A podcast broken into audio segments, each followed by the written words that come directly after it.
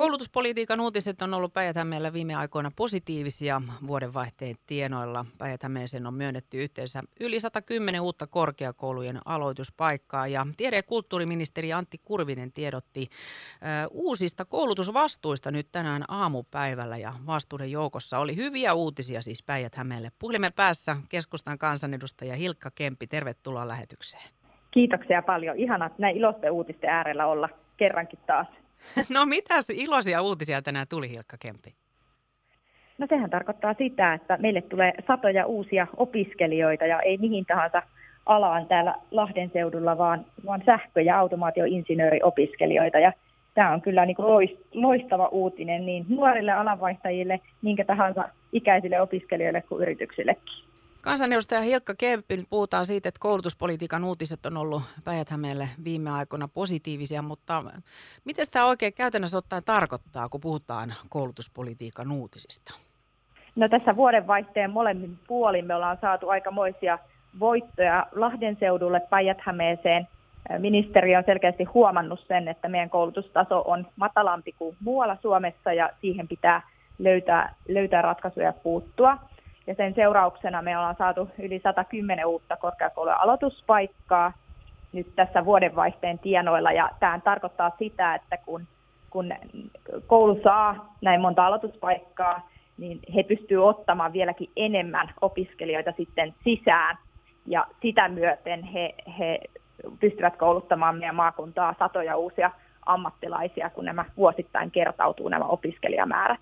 Että nämä on merkittäviä uutisia, voisi puhua melkein tämmöistä koulutuspolitiikan suunnanmuutoksesta sen osalta, että, että vihdoinkin ollaan saajapuolella eikä aina vaan, vaan siellä menettävällä puolella ja, ja näivettämisen tiellä. Mä pidän näitä merkittävinä uutisina. Miten pitkään koulutusvastuuasian kanssa on painittu Hilkka Kemppi? Tämä on ollut aika pitkän, pitkän matkan savottua, että sitä ajattelisi aina, että tämmöiset uudet koulutusvastuut ja ammattitarpeet, mitä esimerkiksi yrityksillä on, niin tulisi nopeasti. Mutta tätäkin on haettu jo virallisesti vuodesta 2016 opetus- ja kulttuuriministeriöltä ja sitä ennenkin jo tämä tarve on tiedostettu. Eli nämä on aika pitkissä kantimissa ja Lahden seudulla on tämmöisiä päätöksiä ei ole tehty kymmeniä vuosia ja nyt me on sitten saatu, saatu kertaheitolla taas tämmöinen uusi ala, että, että iso juttu kyllä meille. Mihin tämä tarpeen kasvaminen pohjautuu? Mitä sä sanoisit? No ei kyse ole vain niin tarpeen kasvamisesta, vaan, vaan kyse on, on siitä, että, että meillä ei ole ollut kokonaan tämmöistä sähköinsinöörien, automaatioinsinöörien niin johtotehtäviin kouluttavaa, kouluttavaa opiskelualaa. Ja nyt kun me saatiin tämä sähköinsinöörien koulutusvastuu, niin pystytään vastaamaan nimenomaan niihin asioihin, missä Lahti ja Lahden seutu, päijät on hyvä. Me ollaan tosi hyviä esimerkiksi hiilineutraaliuteen tähtäämisessä ja näissä ratkaisuissa, mistä meitä, meitä palkittiinkin jo vuoden Euroopan ympäristöpääkaupunkina. Ja näissä asioissa niin korostuu sähkö ja tämmöinen digitalisaatio, automatisaatio, ja sitä tarvitsee nykyään ihan kaikki, kaikki yritykset, että ei vaan ne energia yritykset niin äkkiseltään kuvittelisi, vaan ihan kaikenlaiset yritykset, esimerkiksi mekaanisen metsäteollisuuden yritykset tarvitsevat näitä sähköinsinöörejä. Minkälainen merkitys täällä on päijät Hilkka Kempi, kun varmaan jonkinlaisena kehityksen jarruna tämä on ollut? No tämä on ollut meille kyllä ihan selkeä kasvuneste. Meillä on joka tapauksessa täällä, täällä osaajapula, eli yrittäjät etsivät kuumeisesti työvoimaa, eivätkä löydä. Ja erityisesti tämmöisiä erityisosaajia, näistä on meillä pula.